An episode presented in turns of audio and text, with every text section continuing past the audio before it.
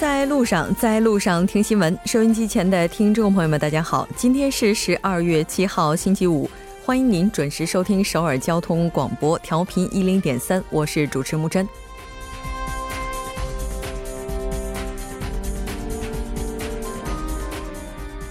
二零零六年起到现在，韩国政府十三年间共出台了三轮解决低出生率的政策。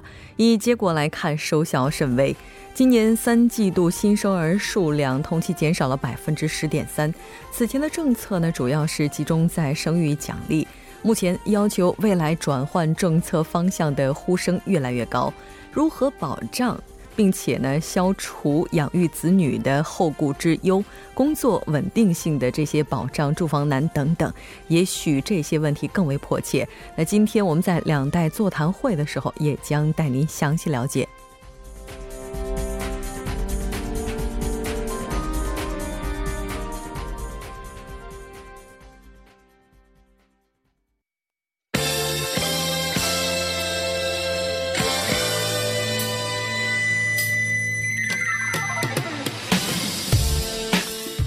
欢迎回来。新闻在韩国带您快速了解当天主要的韩国资讯。接下来马上连线本台特邀记者申海燕。海燕你好，主播好，各位听众好，非常高兴和您一起来了解今天韩国方面的主要资讯。那我们先来看一下今天的第一条消息。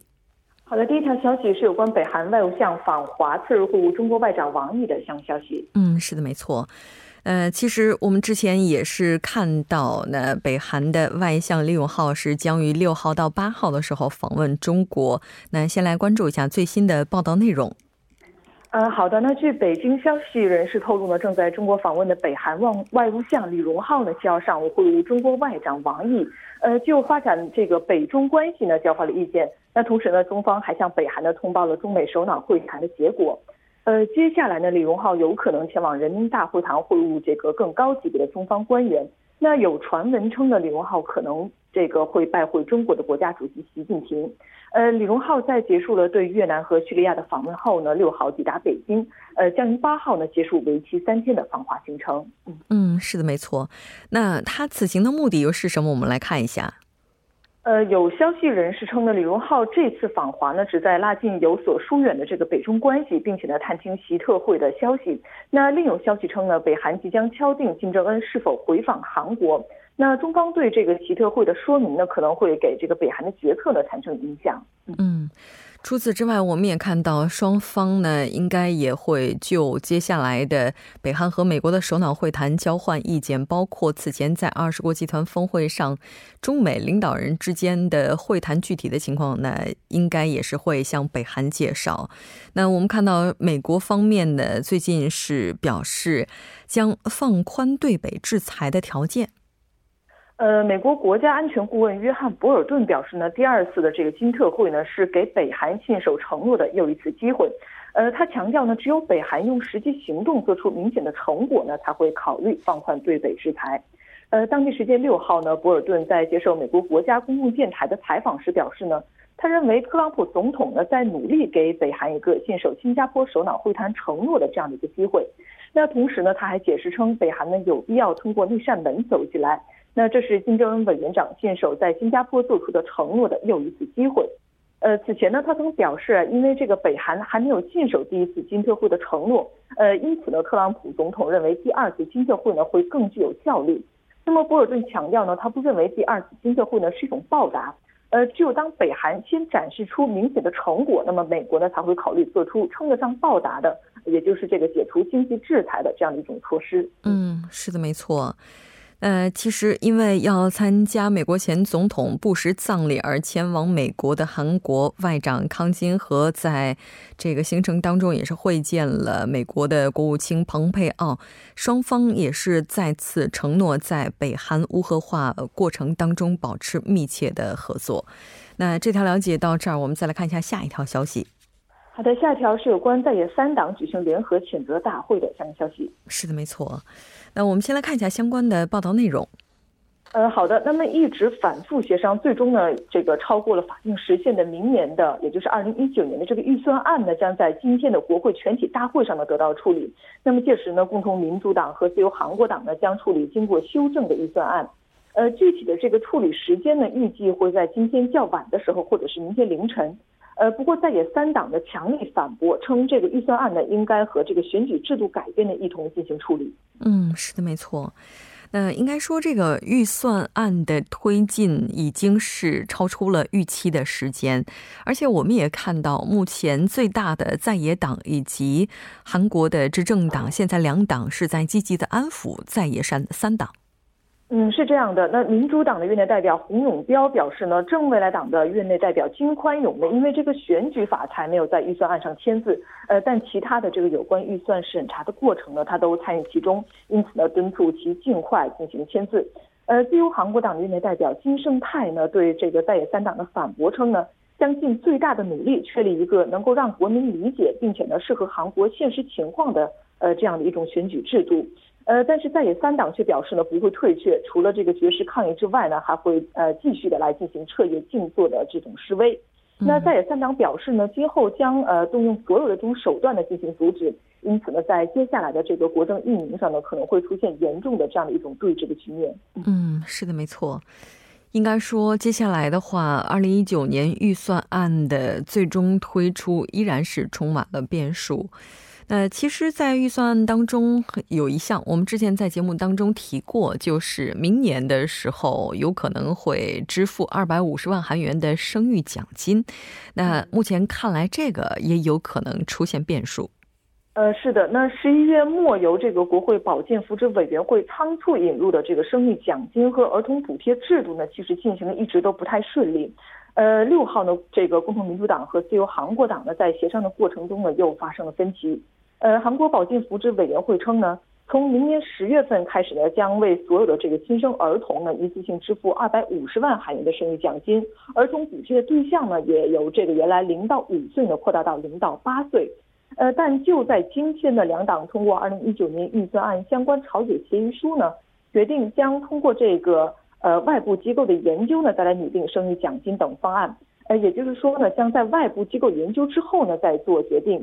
那么有媒体呢，也这个有部分媒体呢也报道称，不会将这个二百五十万海元的生育奖金呢反映到明年的预算当中。嗯嗯，那当然，我们也看到出现了谴责保健福祉委员会的声音。呃，是的。那么其实啊，在这个引进制度之前呢，就应该先对这个呃生育奖金的效果呀，以及这个金额等呃金额是否合适等的进行详细的研究。但是这个保健福祉委员会呢，却没有做任何的事前准备，便仓促引进了这种制度。呃，在引发争议之后呢，才表示会通过外部研究机构进行研究之后呢，再来做决定。嗯，也就是说，截止目前，有关于明年的时候，这个生育奖金是否会发放，还没有一个定论。当然，在这个过程当中，我们也看到国民也是有一些不满的声音哈，政策存在着太多的变动。那在儿童津贴方面，这方面达成了怎样的共识呢？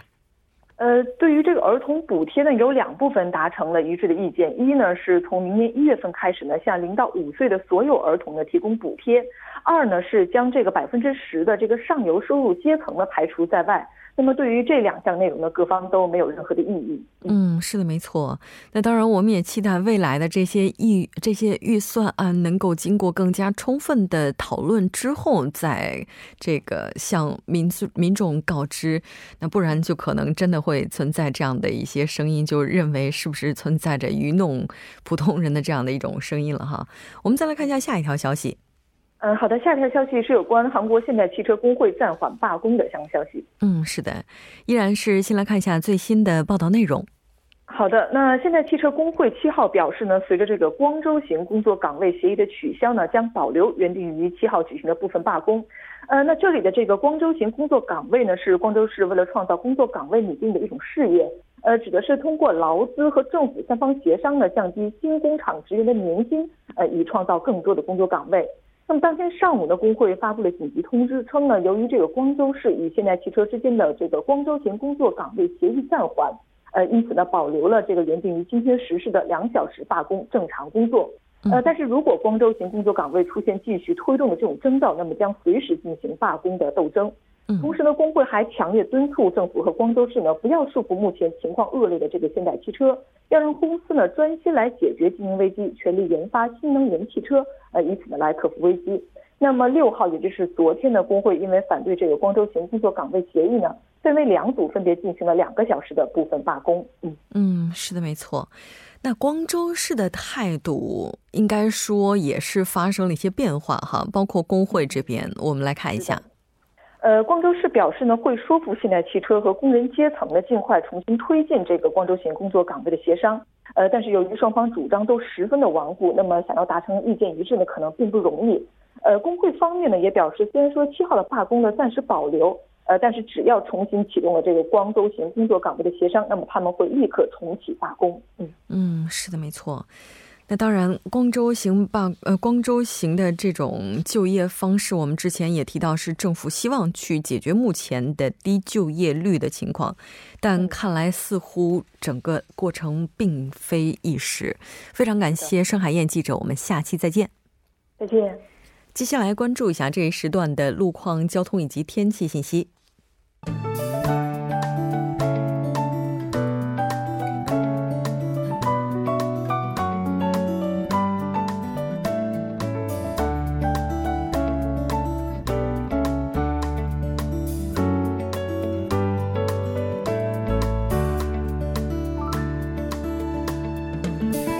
大家晚上好，今天是星期五，这里是由楚源为大家带来的道路和天气信息。现在是晚间六点十二分，让我们来关注一下这一时段的路况信息。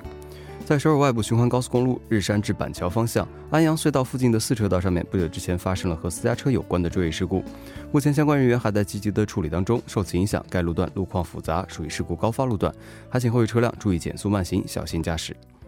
下面是一则施工消息。在成山路马浦区厅站至成山大桥方向，江边北路日山方向的高速入口，由于道路维护作业的关系，单侧的一个车道会进行全面的交通管制。施工时间是十二月七日，具体时间是从晚十点到次日的早五点。由于成山路至江边北路九里方向的高速入口管制的原因，前往日山方向的车辆可以绕走奥林匹克大路上嘉阳大桥；前往九里方向的车辆可以走路德路往杨花大桥绕行。好的，让我们来关注一下天气。周六，由于受到大陆高气压的影响，全国大部分地区天气晴朗，中南、全罗、济州等地将会有降雪，中北的晚间将会有阵雪。周日受到高气压的影响，天气依然维持在晴天的状态。由于西北方冷空气流入的关系，寒流将持续影响全国大部分地区。早间的最低气温可以达到零下十度以下，白天的气温也大体都在零度以下。还请各位听众朋友们注意添衣保暖，小心感冒。来关注一下首尔市的天气情况。今天晚间至明天凌晨，局部多云，最低气温零下十二度；明天白天局部多云，最高气温零下三度。好的，以上就是这一时段的道路和天气信息，我们稍后再见。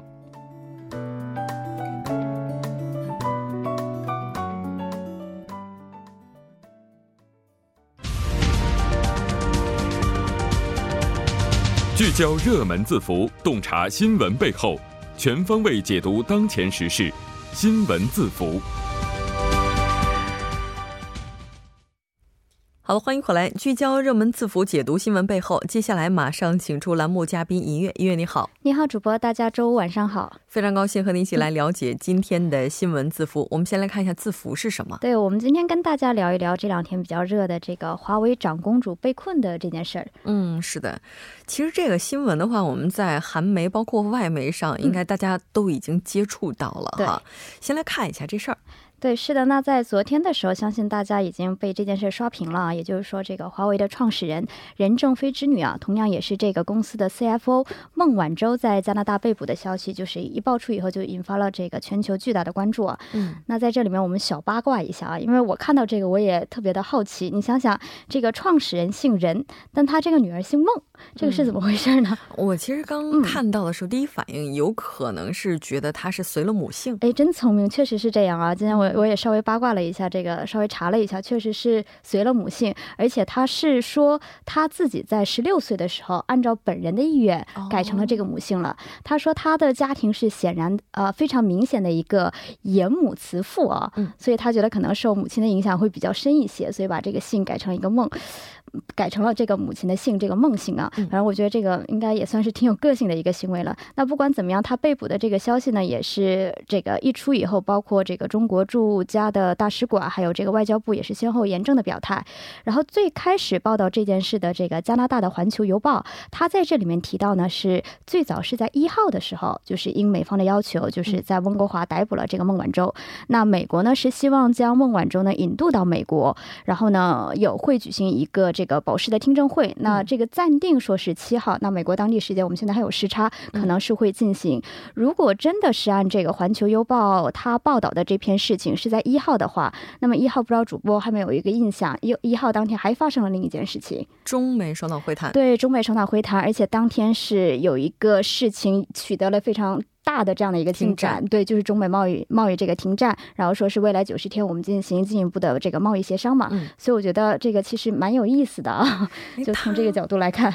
就是大家可能会觉得非常奇怪，你说中美贸易的话，在当天已经停战了，但是孟晚舟女士在当天的时候被加拿大加拿大这边扣留。对啊，那这个双方是没有沟通，是两条线路在行动吗？这个确实是应该很多人都对这一点有疑问呢。所以对此呢，这个白宫国家安全事务助理约翰·博尔顿他也是这么说了。他说呢，不会将所有的事情我们都报告给总统。所以他这个话里面其实也暗示了，在中美会谈之前呢，美国是不会进行这个相关报告的可能性。当然，这句话呢又被这个彭博社再次证实啊，他是引用了另一位白宫官员就提到了，说是美国总统特朗普呢在十二月一号当天和中国国家主席习近平在举行这个参会之前呢，他是不知道这件事情的。所以目前来看的话，给出的一个回应呢，确实是特朗普是对此事不了解，而且据目前就最新的这个报道来看的话，特朗普对这件事情也没有任何的表态。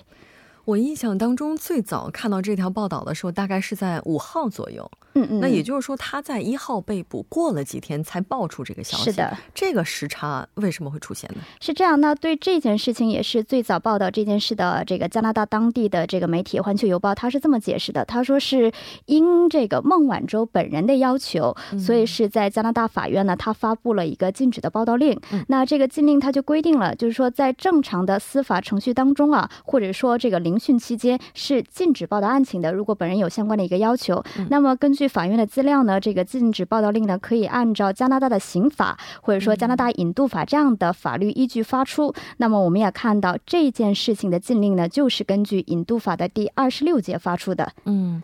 这个新闻一爆出来，我们看到股市这边马上就有反应。哎，对，所以足以见得这件事情的影响之大。因为很明显，我们都知道这个周一那天，就是说我们都知道中美贸易战他们停战了以后，当天可以说股市大涨。那么这两天真是股市大跌啊！这一周之内。这个股民们经历了过山车一样的心情，其实也能够理解，因为对于投资者来说呢，他们想当然的就会认为这个中美矛盾呢会进一步的加剧，那么这种危机感就大，我们就能从市场就能看出来有这种避险的这样的一个情绪。那我们也看到，可以说是以亚洲股市为起点呢，包括欧洲股市也是大幅的下跌，然后美国股市也是目前是非常动荡不安的。那可以看到，这个道琼斯指数呢在盘中是一度暴跌了七百多点，但是这个跌幅的大幅减少。最后是以这个下跌到百分之零点三二是结束了交易，那么欧洲股市呢也是暴跌了百分之三以上。嗯，是的。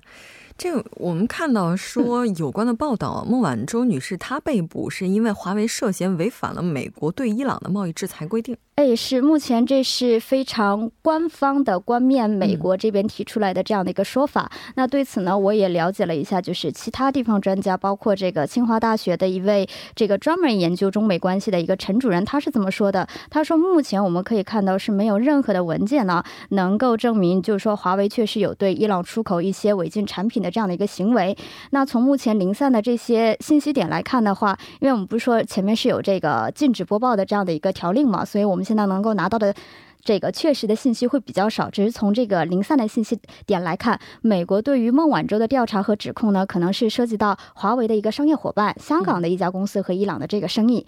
但是呢，这位专这位教授呢也提到，其实这是一个陈年的旧账。为什么要会这么说呢？因为这个就得追溯到这个奥巴马政府的时期，在他执政的时候，他是希望改变他前任，也就是说布什时期美国和伊朗的这种敌对的这样的一个态势，所以他在位的时候是对。伊朗实施了一些积极的接触，所以说谋求和伊朗关系的全面举动。那这个时候，当时欧盟也是很支持和伊朗的这个生意的，所以说这个是那个年代的国际形势。当然，具体华为和伊朗之间它有什么样的生意情况，其实作为吃瓜观呃吃瓜观众的我们，其实具体的信息不太能够了解。但是我们说它能够发展到至今，肯定是重视了一些这些相应的一些规矩，包括美国和欧盟适用的这些出口管制和制裁的法律法规。所以其实我们也能够看出来，它不太能够真的就像美国所说，是违反了一些相关的一些这个出口管制啊，或者说制裁法律的法规。可以说这件事情是什么呢？就是说。因为两党嘛，民主党和共和党他们是两党交替了，所以说这种政治导致了美国在国际关系上忽上忽下，所以影响到了全球商业环境的一个稳定性。所以说这个可以从这个角度也可以去分析得到。而且有人说，这个是因为在五 G 大战开始的前期，这也有可能是美国的另外一个策略。哎，是这个，就像主播提到了，说是这个它背后真实的原因，确实有计划是围绕这个五 G 技术在封堵啊。因为我们都知道，华为现在可以说在全球都在五 G 标准上是有一定的话语权，所以也不排除这一点。那还有一点就是说，如果中美两国的政治氛围更加温和的话，其实美国是不会跟踪一个个。个别人士的，因为美国，你真的想跟踪一个个别人士，一定是会得到一个行政部高层的许可后进行的。当然，这个话呢也不是我随便说的，是一个 在 CNBC 透露一个欧亚集团分析家们在他们的报告书啊报告书当中提到的。虽然也就是说现在中美关系是停战了，但是私底下其实还在进行着一场这个可以说可能会击碎各个击破点的这样一个没有硝烟的战斗。嗯，是的，没错。因为十二月一号这个时间点可能没有办法让人不多想，因为毕竟中美之间还是有着很多需要协商的点哈。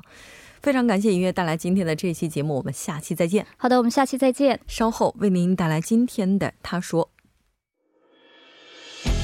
新闻在路上，在路上听新闻。您的点赞，您的回馈是对我们最大的鼓励与支持。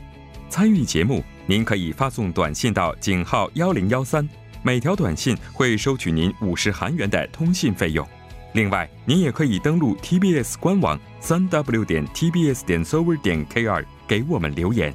当然，在微信上搜索 TBS 互动，或者在 Instagram 搜索 TBS C News 也可以参与互动。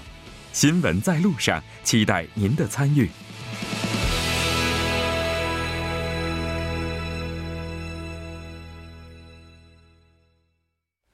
好的，欢迎回来听他说评舆论内外。接下来马上连线特邀嘉宾，来自首尔迪吉特尔大学的郑明书教授。郑教授你好，主持人你好，听众朋友大家好，我是首尔迪基特尔大学中国学系郑明书，很高兴和您一起来了解今天的他说。我们先来看一下今天您带来的语录是什么。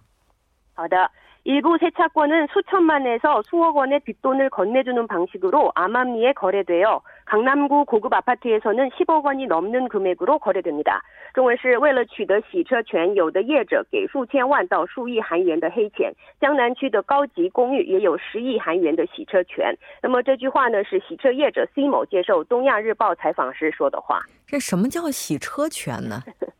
这个谈到洗车权的话，听众朋友会觉得很陌生。这里所谓的 洗洗车权呢，就是在公寓社区的地下或是地上停车场给公寓居民洗车，然后收取洗车费的外来洗车公司，也就是上门洗车公司的一种权利而言。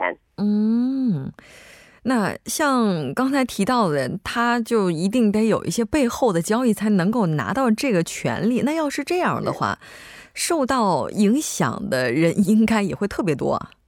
是的，是的，这个那个采访的记者呢，还有那个新洗洗车公司的职员一起一起去了现场。那么这是因为洗车公司之间的竞争很激烈，在公寓内有洗车权的洗车公司呢，怕自己的生意被别人抢走，于是雇了职员在夜间。停停车场看守是否有别的洗车公司来公寓社区偷偷洗车抢走自己的生意？那么在这个这个过程当中呢，也会出现受到威胁的情况。来到现场的记者还有这个新呃洗车公司的职员呢，也是因为被误被误认为是洗车业者，所以受到了洗车公司职员威胁的。嗯，这现场的氛围还真是刀光剑影哈。那它的利益链是怎么样的呢？